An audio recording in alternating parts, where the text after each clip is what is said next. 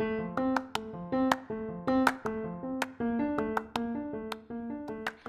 ladies. This is Swati from India. And I'm Akko from Australia. I'm Ayako from Japan. このポッドキャストはすべての女性に自信を与え、視野を広げるきっかけを目的とした番組です。インド、オーストラリア、日本からすべての女性へお届けします。Empowering women all around. Shakti.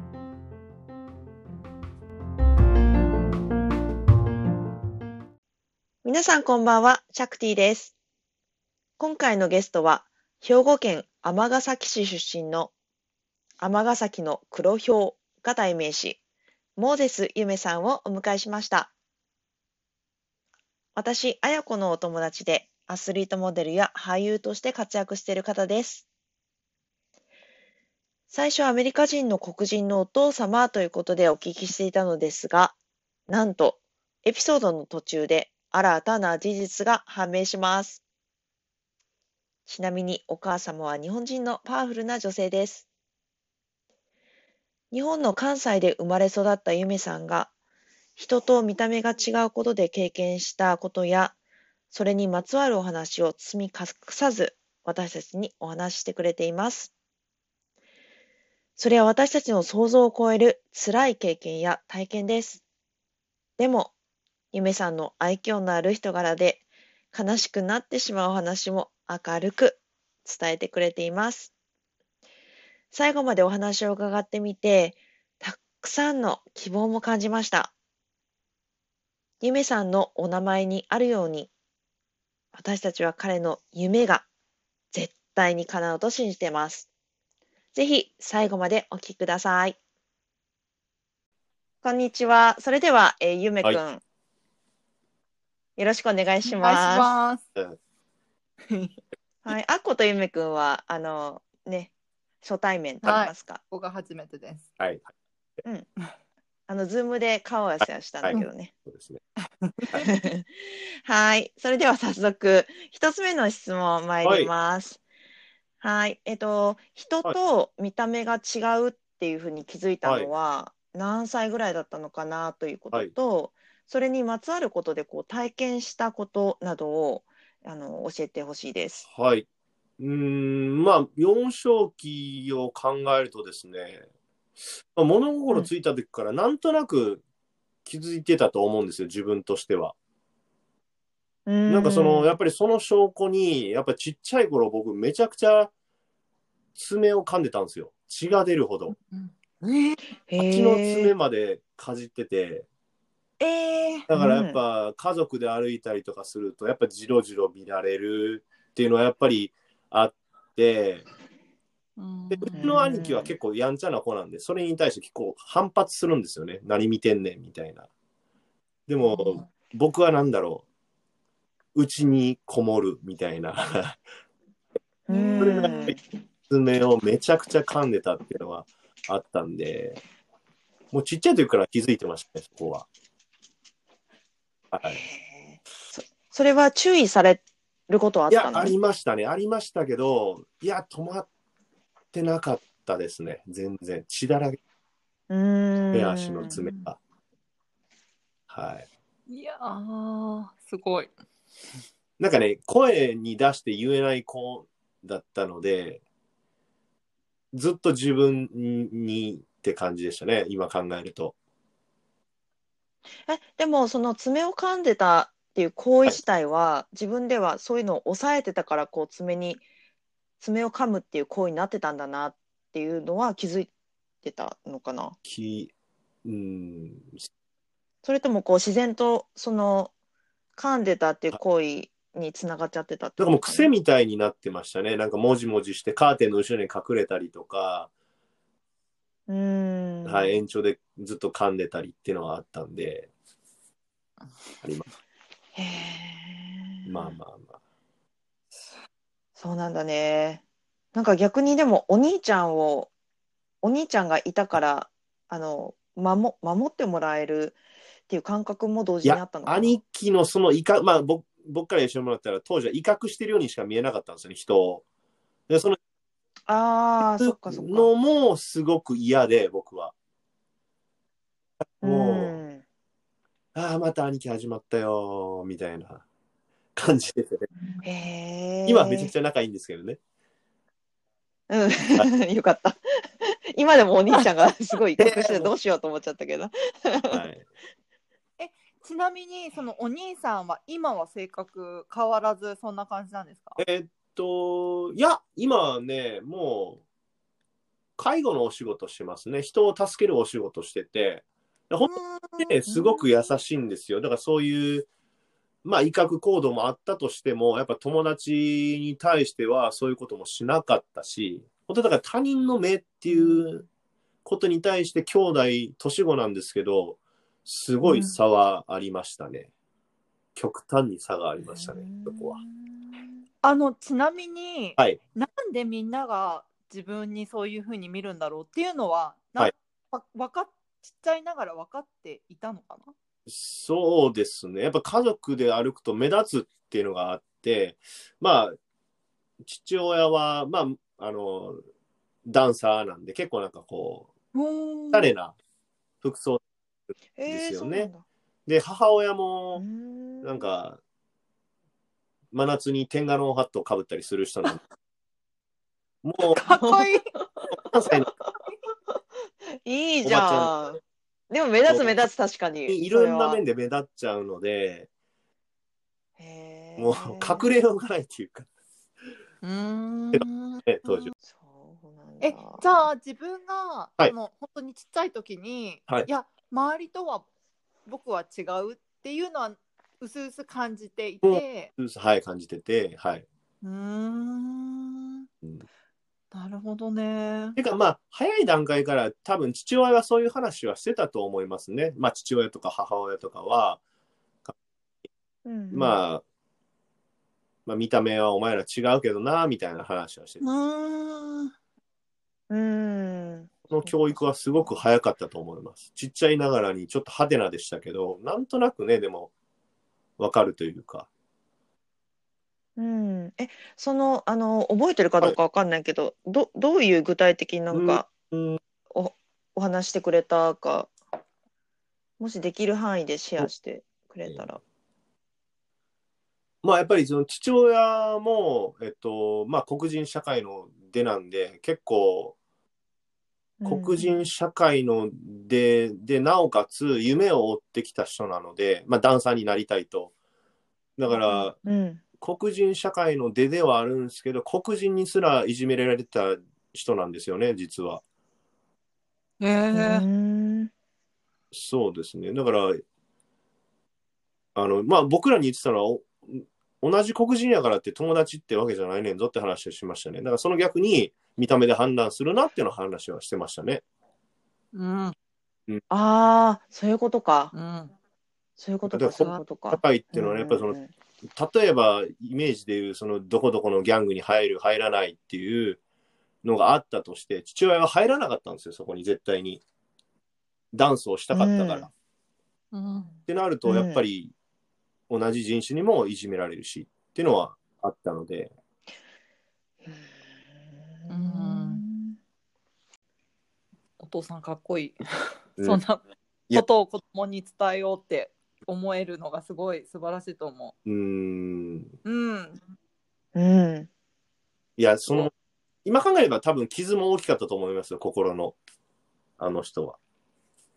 あの、ごめんね、今日、ゆめくんがメインの話なんだけど、ちょっと、あの、お父様は、お母様と会って、日本にえっとねお父さんはもともとえっとマイケル・ジャクソンのバックダンサーしてたんですよね。はい。で、えツアーを回ってたりとかしててー、でまいろいろ経てまあ日本でまあステージ回ってた時にまあ母親と出会うっていう流れがあるんですけどやっぱうんあ、うんなんかこう僕らも慣れ初めって聞きたくなるじゃないですか思春期以降どうやって出会った？んみたい わかるわかる。親のね、慣れそな。う。で日本人と、まあ、黒人って今の時代よりもっとちょっとイメージがね SNS もないからもっと厳しかったと思うしどこで出会った？んってあうんまあ、まずお父さんはもうネイティブアメリカンなんですごく寡黙なんですよ。ほぼ喋らないんですよ、お父さんは。遊牧民なんで。で、ネイティブアメリカン？遊牧うん、遊牧してましたね、ちっちゃい頃は。で、え？へで、お母さんがバリバリの関西のね、ぐいぐい行く人なんで、どこで出会ったん？っつったら、まあ、ディスコで父親がステージにいたと。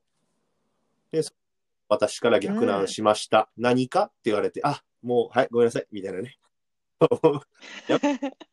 てか、キレッキレにさ、踊ってる人見たら、もうすごいそうそうそう。あアタックしたくなるもんね。かいい。おおかんの逆。か。をね、聞かされると思ってなかったんで、こっちは。ちょっと、さらにゆめくんのことが分かった気がした、今。面白い、うん。すごい生い立ちが。うん。面白いな。あのすごいネイティブアメリカンってすごいそネイティブアメリカンの血が入ってるってことですよね？そうですね、はい。そうん。それもすごいと思う。だってネイティブアメリカン自体、うん、やっぱりすごいあのー阻害というかうん。差別されて、また黒人うん社会とは違う差別をされてるグループではい。あるから、ねそこもすごい興味深いうん。なって思うん。だから僕もこの地に関してはやっぱり物心ついて以降もやっぱり分かりはしなかったんですけどある日そのバーでお酒飲んでたら横にお医者さんがいたんですよね。でう。うんお医者さんにうん「君はどこの血が入ってるんだ?」ってやった時にまあそのネイティブアメリカンの血が入ってますって言ったらその真顔で、真顔で採血させてくれって言われたんですよね。ああ。えスペイク血だからみたいな。うんうんうんうん。これを言われた時にうんちょっとなんか調べたくなりましたよね。その父のか父以降のね血のとか歴史とかをね。だって真顔で確かにこ。のさん変態かと思い思いましたもんね。思ったけど もうはい、何族かちゃんとお父さんに聞きなさいとうん言われてうん。そういうのもあ、そうネイティブアメリカの中でもあってことでね、分か分かれてるからね。へいやえ。すごい面白い。。でもそれ日本だったらさらにもっとレア、レア日本にだもんね。住んでるってこと自体がもう、その地にその血液が日本にあるってこと自体が超レアだと思う。うん。本当だ。え、それお医者さんにはあげなかったえんだよね？ー、もうちょっと 一応ね、一応き、一応聞いとこうかなと思った今。あげたのかな、あげかったたのかな？本当になんかテンション上がってましたねその人。行ってきますね。質問2。はい。えっ、と、ハーフはいあること、まあ、ハーフっていうか、今話聞くと、ハーフどころじゃなくて違う、いろいろね、うんいろんな人種が入ってるってことが分かったんだけど、まあ、ミックスっていう部類,、部類というか、あの、まあ、ミックスというグループはい。にいますよね。で、私の子供もそうなんですけど、あいあの英語で言うと、アイデンティティクライシスわお。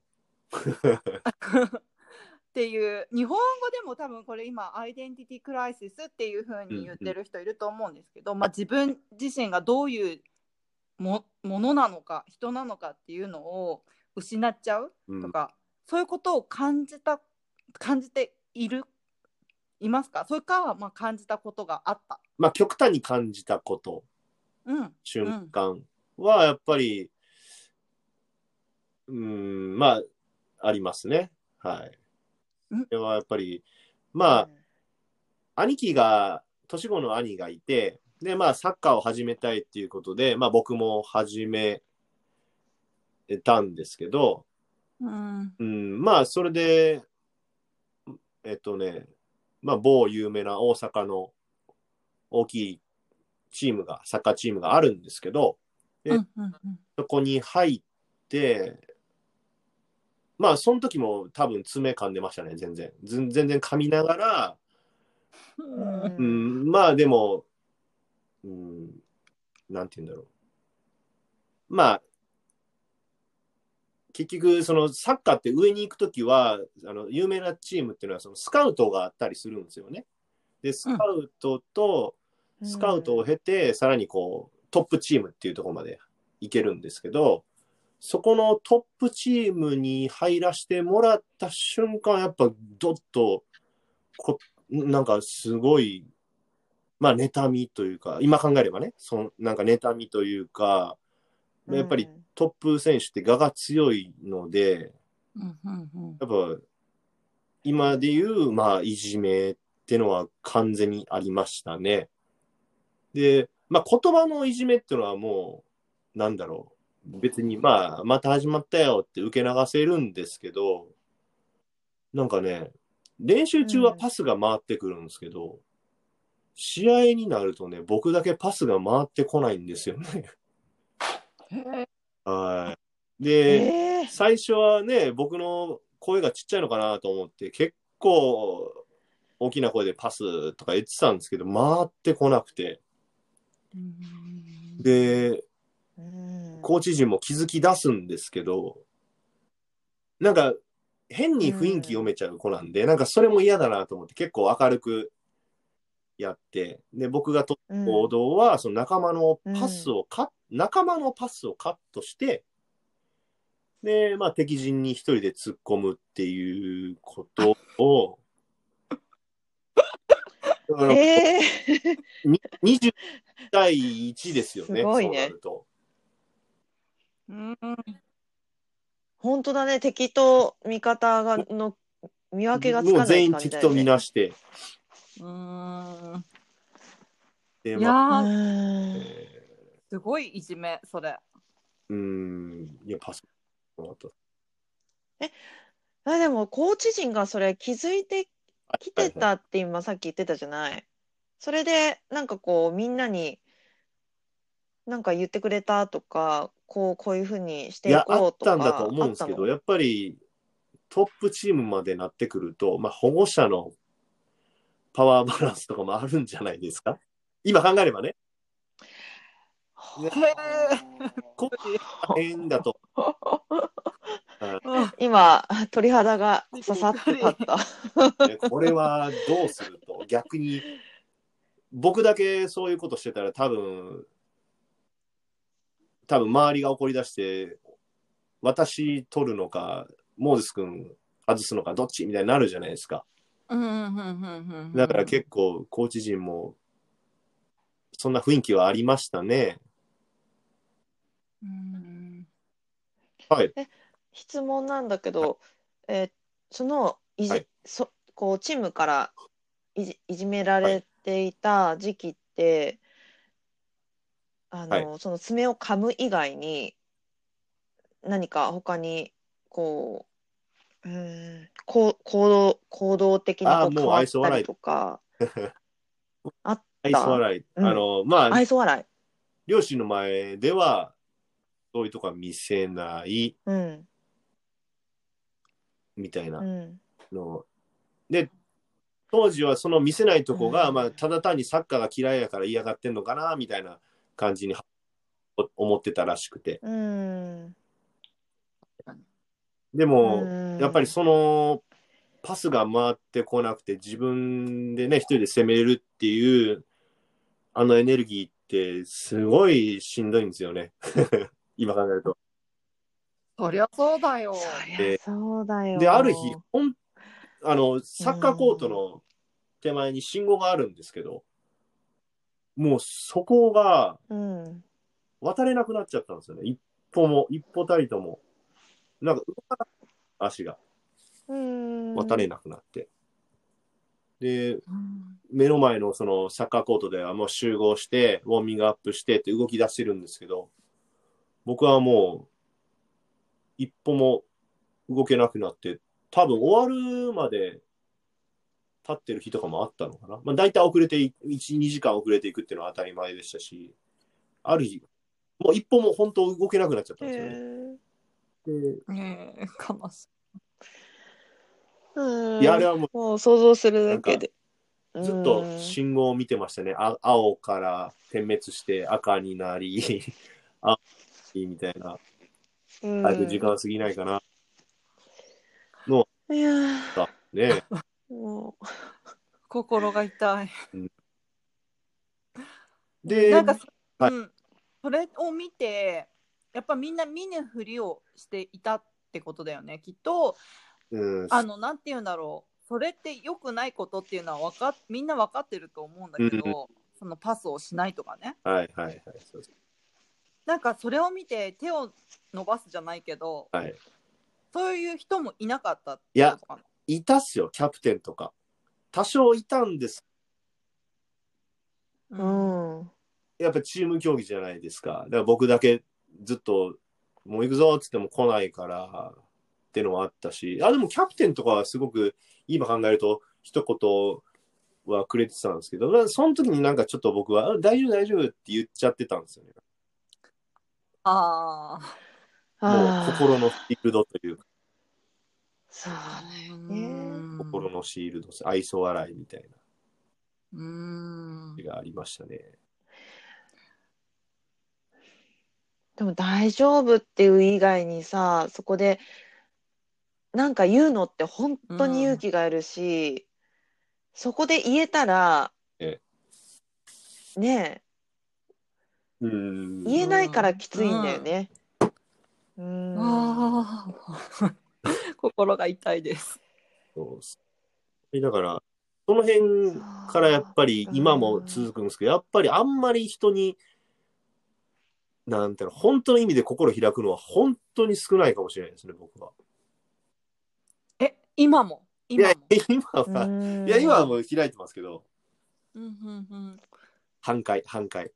いや、全然、全然。えちなみに、はいちなみに何回。はいその、その開けなかったってはい。いうところから、はい開けるようになったっていうきっかけっていうのはあったのかな？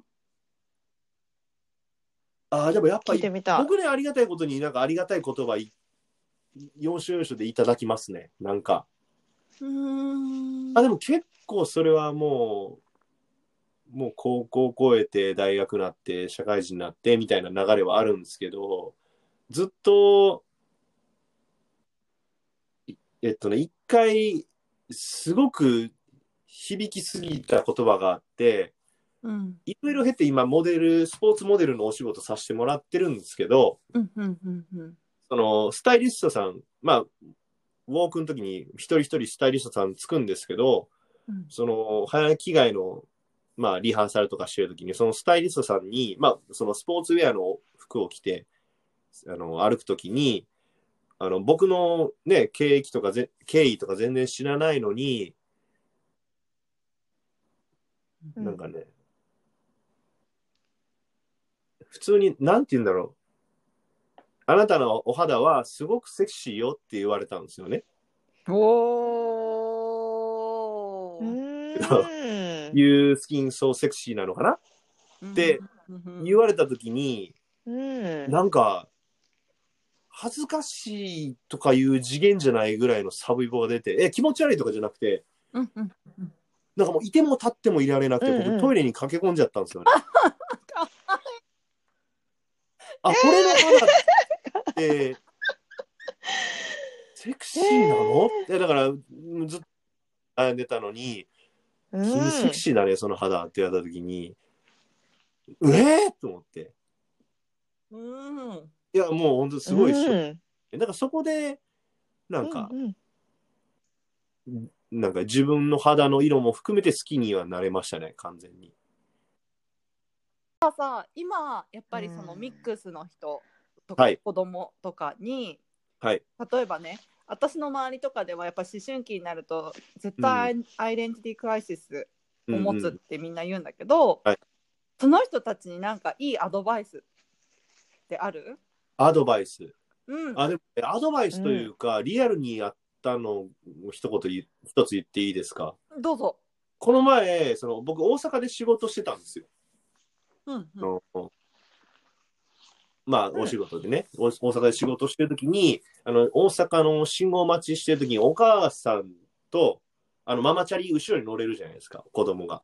うんで、その信号待ちの時に、その黒人の子供がヘルメットして、ポツンと座ってたから、横行って、チラって見たら、まあ、遠い目をしてね、で、爪を噛んでたんですよ、その子ね。うん。あ、もう、ちっちゃい頃の僕うん。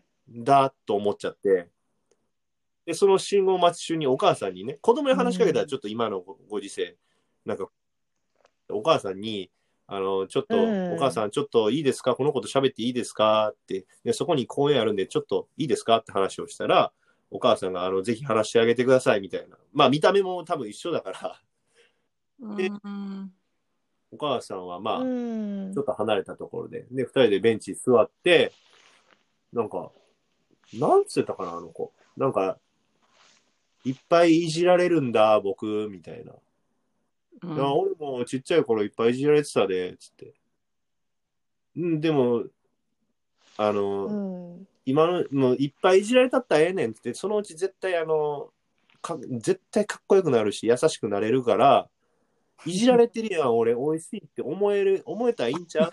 とは 言ったけどね。ほってしたからね、そこで。うんいじられたったらいいやん、へー美味しいやん。関西やから美味しいやん、つって。うんうんうんなるほどうんうんうん確かにいじる。うん。もう一つの経験じゃんみたいなねそうですね。はい。うんうんうんまあ、それがまあいじめとか暴力ってなってくれたら違うんですけど、いじられるってその子が言ってたんで、いやまだそのいじめのラインじゃないのかなと思ったから、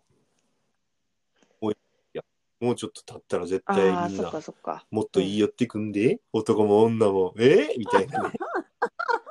まあゆめくんがアスリートモデルとか俳優として活躍されてると思うんだけどあのその経験が自分にとってプラスに働いたことがプ今までラスに働いたこと。あったら教えてください。まあだからスポーツもそうなんですけど、なんて言うんだろう。うんプラスに働いたこと。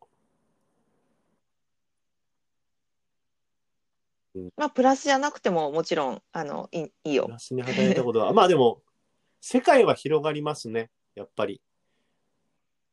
僕、えっと、うんまあ、す部活始めるまでは、実は不登校のメンバーの、学校には行ってたんですけど、不登、尼崎、兵庫県の尼崎出身なんですけど、そこに不登校の友達が2人いたんですよ。うんうん僕が迎えに行かないと絶対扉開けない子で、うん2人とも。心開いてくれない子で、先生もなんかこう、うん、先生もモーゼス任したみたいな感じの感じやった。うん。でも道が分かれた瞬間がやっぱり部活動を始めた時でしたね。で、部活動を始めたらやっぱり朝練もあるし、夕方の練習もあるから、迎えにも行けないし、あの家でも遊んで、遊んであげないというか、まあ普通にじゃれてるだけやったんですけど、で、部活動を始めたらやっぱりいろんな人と会うし、いろんなライバルと出会うし、全国大会に行ったらね、県もまたぐし、世界も見えてきたとして、で、目標が見えてくるんですけど、その時に覚えてるのはね、その不登校の2人の子がね、フェンス越しに見てたんですよ、僕のこと。でも、僕はもう、へーなってるから、そこに行けなかったんですよね。でも、もそうそうそう。またまたなんか映画みたいな感じでさ。そうなんです。なあ。それで以降あったのは、だもう。から卒業式の日以来だけですね、その二人とは。分かれ道というか。で、その子たちはやっぱいまだに連絡も取れないし、へー。何してるか分かんないですけど、やっぱり何か、何か一歩踏み出して趣味でもいいし、何でもいいから、今のご時世ね、ゲームでも世界が広がったりするし、うん、やっぱうちにこもらないことなのかな。ね。一人でうん。ほんだらうん。どうしようもないのかなとは思いますね。話を聞けたんですけど、ここで最後にちょっと一つ、はい。おはいもう、えっ、と、今後の目標、ゴールは何ですか？えっと、ゴールか。まあ、なんて言うんだろう。まず、どんなことあっても自分は笑いたいなと思って、自分の笑顔があって、うん。例えば家族の笑顔があって、親戚の笑顔があって、それが友達の笑顔に広がって、うん。笑顔になって、世界の笑顔になるのかなと思うので、やっぱりいろんなこの人種差別問題とか、まあ、コロナでみんなストレス溜まって、ね、SNS すごいはけ口になってるけど、なんて言うんだろうん。うん。う。僕はやっぱりハーフとしてミックとしミックスとして思うのは、やっぱりいろんなね、まあロシアで生まれた、あ、ロシアと日本で生まれた子って、まあいろいろ歴史があったとしても、その子に罪はないわけで、うん生まれたうん対して。だから、その中で例えば、僕は英語喋れない。で、英語喋れるハーフの子もいる。うんうんだから、言い方悪いですけど、国と国の潤滑油でもいいのかなと思うので、例えば、うん僕がいつも思うのは、なんかこう、国と国の駆け足になりたいなって思うんですよね。うん。でこう音楽、スポーツで平和が伝えれるんであれば、絶対、なんか、僕よく言われるのが、六本木でよく黒人のおっさん怖いから嫌だってみんな言うんですよね。めっちゃ怖いやつ歩いてきたみたいな。僕、お父さんにしか見えないんですよね。それ全くやっぱり、そのいいとこなのかなと思って。なんか別に、でかい黒人のおっさん来ても、あ、俺のお父さんそっくりやん、こいつ。まあ、顔に傷あってたけど変な先入観がうん。それ、だからその、それって駆け足になりうる存在やと思うし、なる。うん。だからいろんなボードがあったとしても、うん俺は、僕はいつもイメージするのは、ミックスで手つないで真ん中で分断したいなと思うんですよ。ああいうボードに対して。どっちに肩を寄せるんでもなうん。うん。私もそれがいいと思う。へー本当に。うんく。で、日本語うん喋れる方に諭してあげて、英語も喋れるんだったら、海外の人を諭してあげる人もおって、いろんなメンバーがおって、なんかこう、潤滑油？言い方あれですけど、まあ潤滑油じゃないですけど、そういう感覚でいきたいなと思うんですよ。うんう。んいいすためにね。ちょっと綺麗事ですけど、うん俺はお酒飲みすぎるとそれで泣き出すんですよ、悔しくて。だから僕なでもなんかこうさっきそのちっちゃい頃の話から聞くとなんかその自分の色が違うってことでの、うん。やっぱりなんかネガティブに思ってた時があった、でもはい。それは実はその違いっていうのは強み、今はなんかそこが強みに感じるっていうね、はい。そこをちょっとあの他の人も悩んでる人とかにもぜひ伝えていけたらいいなってはい。今思いました。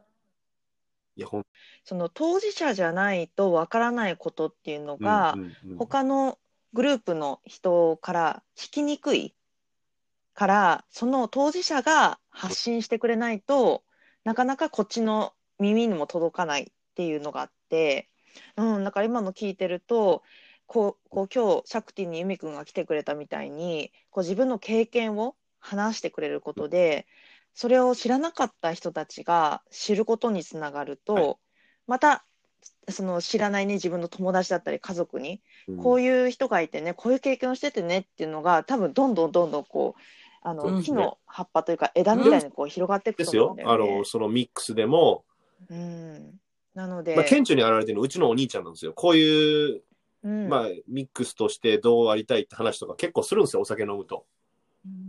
お兄ちゃんはもう、俺らが何言ったってつ、あの、伝われへんし、響け響けんからええねん、みたいな。で、ミックスといえでも、そうやってなんかこう、諦めてるわけじゃないですけど、昔受けた傷をもうぶり返したくないんですよ、めんどくさいから。もう穏便にして、うんいいよ、うんいるんですよ、うんやっぱり。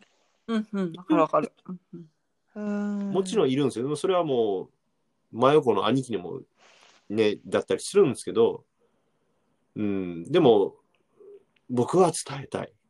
うんあの、例えばね、仕事が増えて、わかんないですけど、まあ、今後どうなるかわかんないですけど、で、SNS のフォロワーも増えたとして、そうなってから、言うのは簡単ですよ。だってフォロワー多いんですから。でも、ずっと言っていることやから言い続けたいですね。うん。うん大きくなってなくて、僕はそう、うん。そこはぶれないでずっとゆめくんは、うんゆめくんらしうんく伝え続けてほしいなって思う。すごいいろんな人に応届けたいと援したいね。思いました。あ こいや、ぜひ届けましょうよ。うん。本当になんか今、本当私たち今日ズームで涙をね、ちょっとね、こう拭いながら、私横にさ、ティッシュの山があるんだけど、どうするのこれ。え？そうだよ。うるうるしながら。もうすごいよ、ティッシュのお山ができてますよ。そう、私たちこらえて、今ここまでたどり着きました。いや、でも本当に、あの、今日来てくださって、もう、もう嬉しいし、うん、もうこれから私たちも、あの、シャク、シャクティとしてだけでなく、こう個人としても、もっともっとゆめくんと関わっていきたいなって思いました。はーい。本日は、あ、まあでもお、忙しい中、なんか至りたこと、さっき足りなかったこととかないかな？あの、うん。諦め、悪く思ってほしくまあ、確かに最後ちょっとお兄さんのお兄さんのじゃないですか方向で終わってたあのね。落ち方は、うん僕みたいに思う子もいれば、もうそっとしといても、もうええからって。うんでもそれは僕は責めたくないし、うんうんだからもう、だいろんな人がいて、んみんな違ってみんないいんじゃないの？ってうん思うのにな、うん。ブーブー言い合うんだよって思っちゃうから。はい。うん。お兄ちゃんは悪くそうだよね。ありがとう。すごい最後締めてくれてありがとうございました。それじゃあまたあの次回あのぜひ血液検査をした後ぐらいにもう一回来てください。はい。ありがとうございましたそれではまた次回お会いしましょう。さよなら。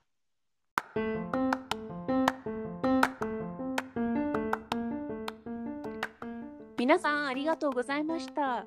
You were listening to the Shakti podcast. We'll see you next time with another episode.